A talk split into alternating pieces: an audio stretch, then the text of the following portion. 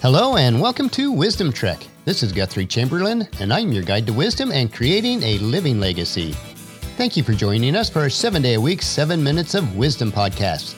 This is day 108 of our trek, and yesterday we learned how life is like a bell, and regardless of what type of bell that you are, serve that purpose faithfully and always ring true because you can never unring a bell. Today we want to see how life is like flying in a jet. In celebration of the 100th day of our Wisdom Trek, please check out wisdom-trek.com and sign up for the free Wisdom Trek t-shirt drawing that will take place on October 5th. We will be giving away seven Wisdom Trek t-shirts. We are recording our podcast from our studios at Home 2 in Charlotte, North Carolina. We're working hard to stay focused on some deadlines for our client work during the day as our evenings and weekend are filling up for this week. We are having beautiful weather in the Charlotte area this week with temperatures around 80 degrees and very sunny. With this beautiful weather, it's a great day to continue on our trek. As we enjoy our time in nature, feeling the warm breeze, watching the rustling of the trees and the grass, hearing the birds sing their melodies, we stare up into a cloudless blue sky and stand in awe of God's creation. As we continue looking into the sky, we notice the faint lines left by the jets that pass through the air at 35,000 feet above us and going at 600 miles an hour. Some of the modern inventions, such as these jets that pass overhead, are truly miracles.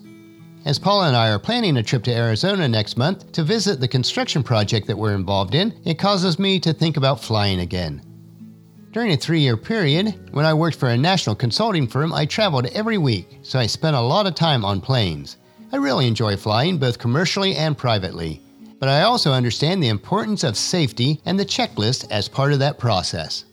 One of the seemingly unusual instructions that we are given before takeoff is if cabin pressure should change, panels above your seat will open, revealing oxygen mask. Reach up and pull a mask towards you, place it over your nose and mouth, and secure with the elastic band that can be adjusted to ensure a snug fit. The plastic bag will not fully inflate, although oxygen is flowing. Secure your own mask before helping others. Now, from an emotional standpoint, especially as a parent, your initial reaction would be to assist your children by putting the mask on them first before you put your own on. Is it not selfish of us to think of others first? Growing up in church, we were taught a children's song, Jesus and Others and You. What a wonderful way to spell joy. While I understand that this was supposed to teach us to think of others first and not to be selfish, it does lack some fundamental logic in the song. The logical conclusion in the flying scenario is if you do not take care of yourself first by making sure that your mask is on and that you can breathe, you may not be able to assist anyone else to stay alive. I remember back 30 years ago, before this became a popular analogy in public speaking, Paula mentioned how this statement is what we should practice in our lives. If we do not take care of ourselves in all areas of life, we will not be able to assist others properly. Both Paula and I have a heart to help people, but there have been times where we have given more of our time, resources, and money than was probably logical, and it did impact us in a negative manner. In today's busy world, the first thing that we seem to neglect is ourselves. There's only so much time in a day, and most of the time, taking care of the external responsibilities are more important than taking care of our inner selves. If we are to take advantage of the biggest untapped opportunities of life, then we need to take the time to pause, connect, and listen. It has been told that Mother Teresa took four hours each morning to reconnect before she would step out into the world, and Pope John Paul took three and a half hours of quiet time each morning. Yet most people bounce out of bed, hop into the shower, and think that they are ready to tackle the world unarmed, disconnected, and ill equipped. The secret is to put your own oxygen mask on first before you try to help someone else. Just as in flying, you can't help someone else if you're not ready yourself. And if you don't take care of you first, you'll have less to share with the world. Taking time for you isn't selfish, it's the best thing that you can do for yourself and for others. If you don't take time to care for yourself, you can experience burnout, stress, fatigue, reduced mental effectiveness, health problems, anxiety, frustration, inability to sleep, and even death. Are you experiencing any of these symptoms?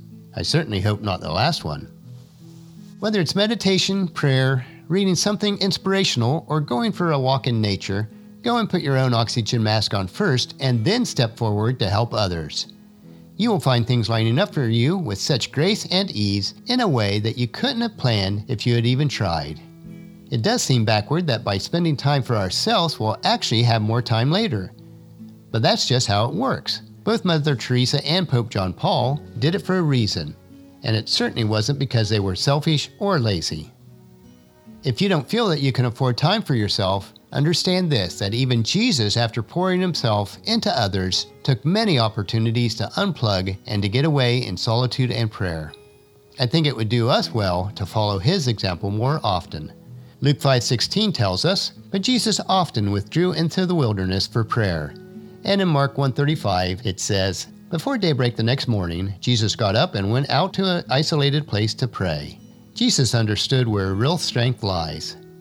One practice that I've implemented throughout my adult life is to get up before others in the house to exercise, pray, read or listen to devotional materials, and also read or listen to inspiring stories. This helps to set the tone for my entire day. It's time to let go of the guilt and excuses and put your own oxygen mask on first by doing the following getting enough rest. This is so important. Exercising regularly, going for long walks outdoors, eating right, and this means fresh and whole foods that you prepare at home. Stay away from the processed foods and sugars. Having your physicals on a regular basis. Going to the doctor when you need treatment. Spending time every day on renewal activities such as praying and meditating. Sitting quietly for at least 10 minutes. Listening to uplifting music. Reading an inspiring book. Writing in your journal. And writing a list of what you're grateful for. Also, you can cut down on your stress with laughter such as reading comics or joke books, buying a joke of the day calendar, or watching a funny TV show or movie and allowing yourself to have a good belly laugh. And don't feel guilty for taking the time out to chill out. Now that you understand why you must put on your own oxygen mask first and then stepping forward to help others, you will be better prepared for each day's trek. So join us tomorrow for another day of Wisdom Trek, creating a legacy. And tomorrow we will learn why life is like a garbage truck. Well, that'll finish our podcast for today. If you've missed any of the previous podcasts, please check out Wisdom Trek on iTunes, Stitcher, SoundCloud, Spreaker, YouTube, or at wisdom-trek.com. If you enjoy our daily doses of wisdom, these little nuggets we consume each day, I encourage you to take the time to invest in yourself in these three ways Invest with your time in improving Wisdom Trek by leaving your name, email address, and a comment on our website so that we can provide you with the wisdom and insights that best fit your needs. Number two, invest in yourself by listening to your seven minutes of wisdom through the Wisdom Trek podcast each day. And the best way to do this is to subscribe at iTunes or Stitcher and have it downloaded to you automatically. And third, invest in the lives of others by sharing with your family and friends, in person or online, to journey with us on our Wisdom Trek. And if you haven't done so already, please leave us a rating at iTunes or Stitcher so that we'll gain more exposure for others to join us on our Wisdom Trek. The journal for this podcast can be found at wisdom-trek.com, where we also have pictures, tweetable quotes, wisdom nuggets, and free resources. Thank you for allowing me to be your guide, mentor, but most importantly, your friend, as I serve you through the Wisdom Trek podcast and journal each day. As we take this trek together, let us always live abundantly or fully, love unconditionally, listen intentionally, learn continuously, lend to others generously, lead with integrity, and leave a living legacy each day. This is Guthrie Chamberlain reminding you to keep moving forward, enjoy your journey, and create a great day every day. See you tomorrow.